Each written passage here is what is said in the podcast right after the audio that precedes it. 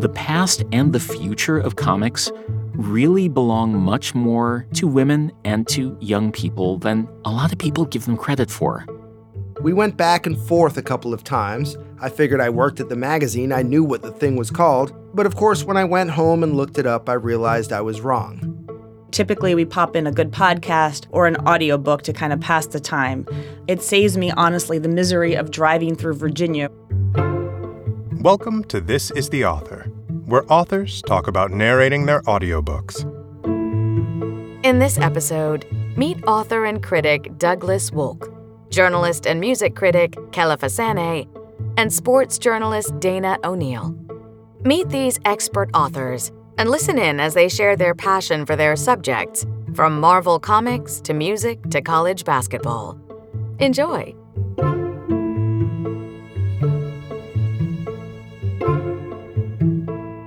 Hi, this is Douglas Wolk, author of All of the Marvels. I wrote my book because I wanted to see what the Marvel story, this gigantic half million page story of all of Marvel's superhero comics over the last 60 years, looked like as a single story.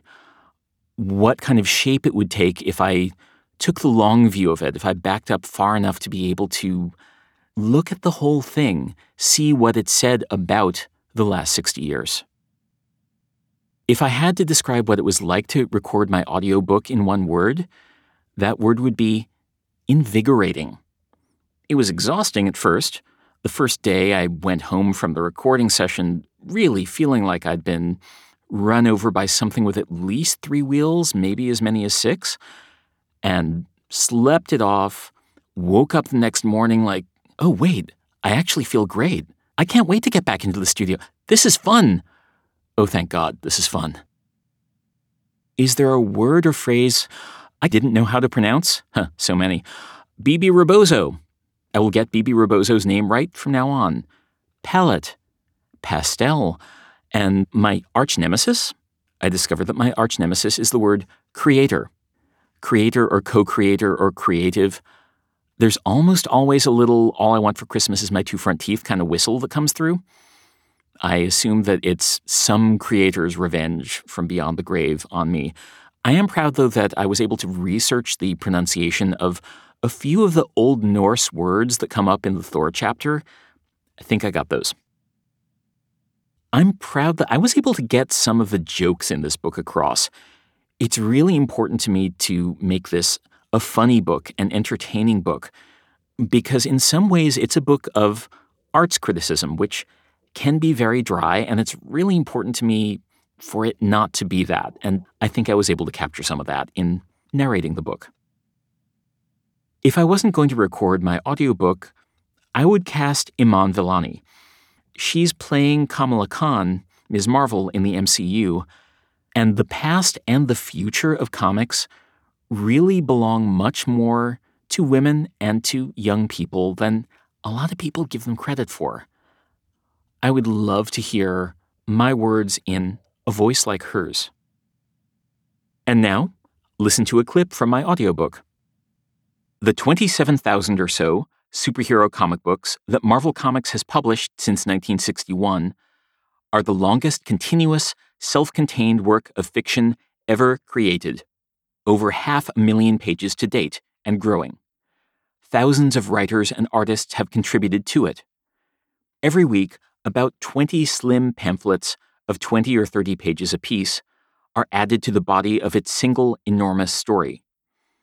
By design, any of its episodes can build on the events of any that came before it, and they're all, more or less, consistent with one another.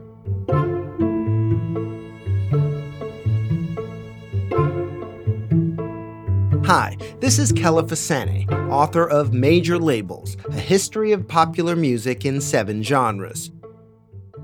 I wrote my book because when I was 14, I fell in love with punk rock, which led me in a complicated way to fall in love with hip hop and dance music and R&B and pop and country and all sorts of stuff.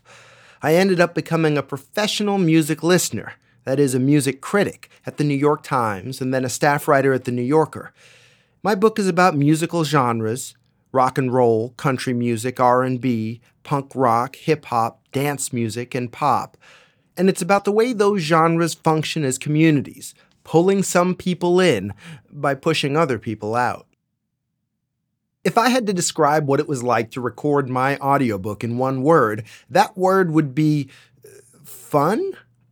It was a lot more fun than I thought it would be, partly because I've been writing about music for so long, since the 90s in one form or another, in fanzines and magazines and newspapers. And so rereading these words that I had written felt kind of like revisiting all those chapters of my life. Sometimes I would read something I had almost forgotten I had written, and I'd think, hey, that kind of sounds like me. One of many things I learned from reading my entire book into a microphone is that there are lots of words I didn't know how to pronounce. In fact, I had learned this about a week earlier at a party where I met someone who was a reader of The New Yorker.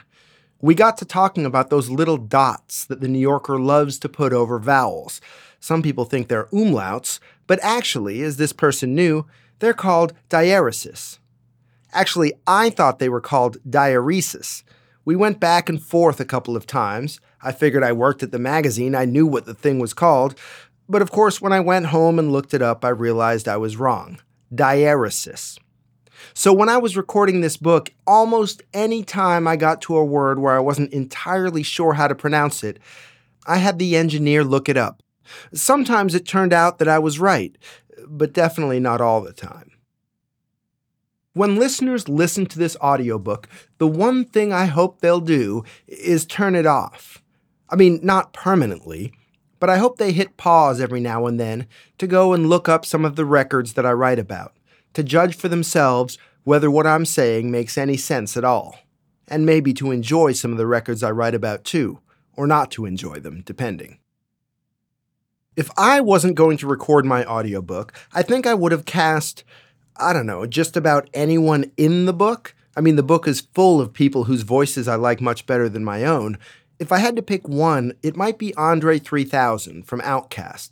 I interviewed him once a few years ago, and it was almost impossible for me to pay attention to what he was saying because when he talked, he sounded just like that guy on the OutKast records. In fact, anytime he said a word that had occurred in the lyrics of an OutKast track, I was transported to that track and I almost had to remind myself to wake up and pay attention to what he was actually saying. And now, here's a clip from my audiobook. One evening in 1962, a 13 year old girl named Pamela was pleased to see on her television a 22 year old man from the Bronx called Dion DiMucci. He was the former lead singer of Dion and the Belmonts and a preeminent teen idol, one of the biggest stars in rock and roll. The girl was more than pleased, in fact. Quote, Dion, she wrote in her diary. Quote, Oh, help! I'm so excited, I think I'll just die. I was running around, choking and crying and yelling and screaming. Like many American teenagers in the 1960s, Pamela was obsessed with rock stars. And as she grew older, her obsession grew more intense, in tandem with the increasing intensity of its objects.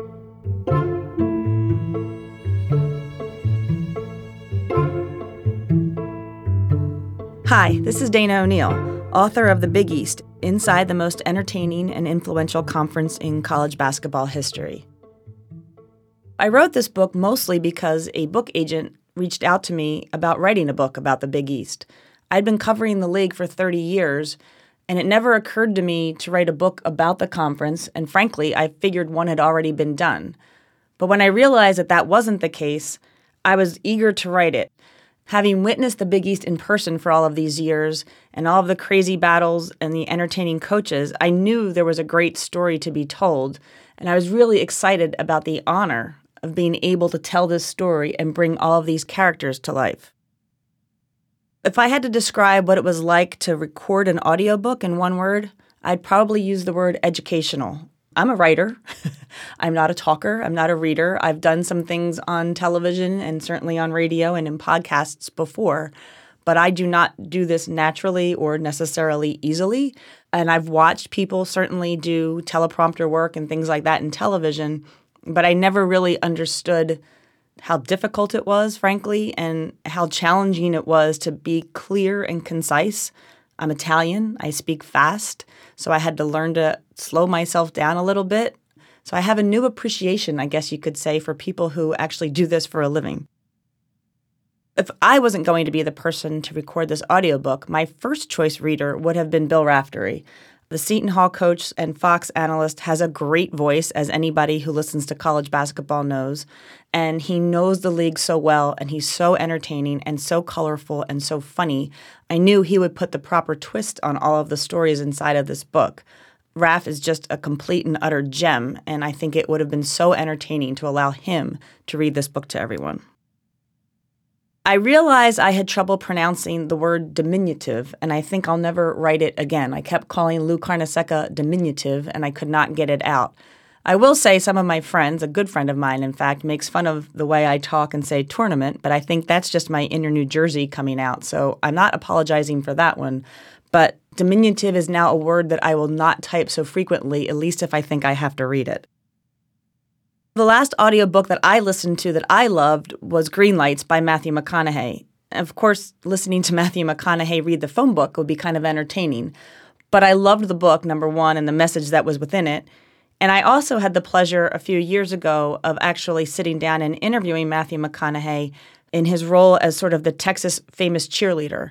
And he was so interesting and so insightful. And granted, I know he's an actor, so he could probably like sell me on things, but I felt like he was really present and really engaged in the conversation about all things Texas.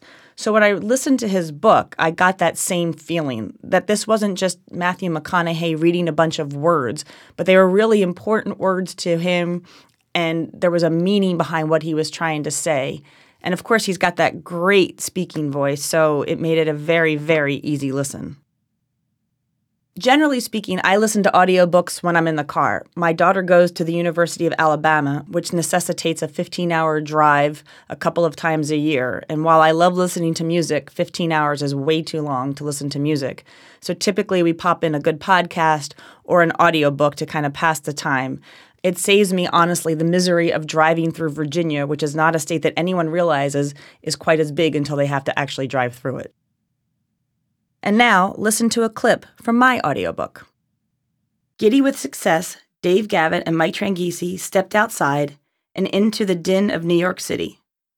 It was September 16th, 1981, and the two men had just put the finishing touches to a $1 million deal with Madison Square Garden. In two years, their fledgling Big East Conference would play its tournament in the world's most famous arena. The move was audacious, maybe even borderline harebrained. Then again, only a few years earlier, some had thought the same of the very idea of the Big East Conference. But Gavitt, the league founder and commissioner, was undeterred, convinced a tournament in New York City would give his conference the verve and legitimacy it needed.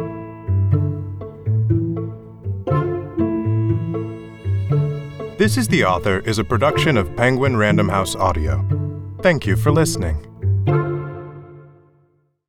For more behind the mic content and audiobook recommendations, visit www.penguinrandomhouseaudio.com slash next listen.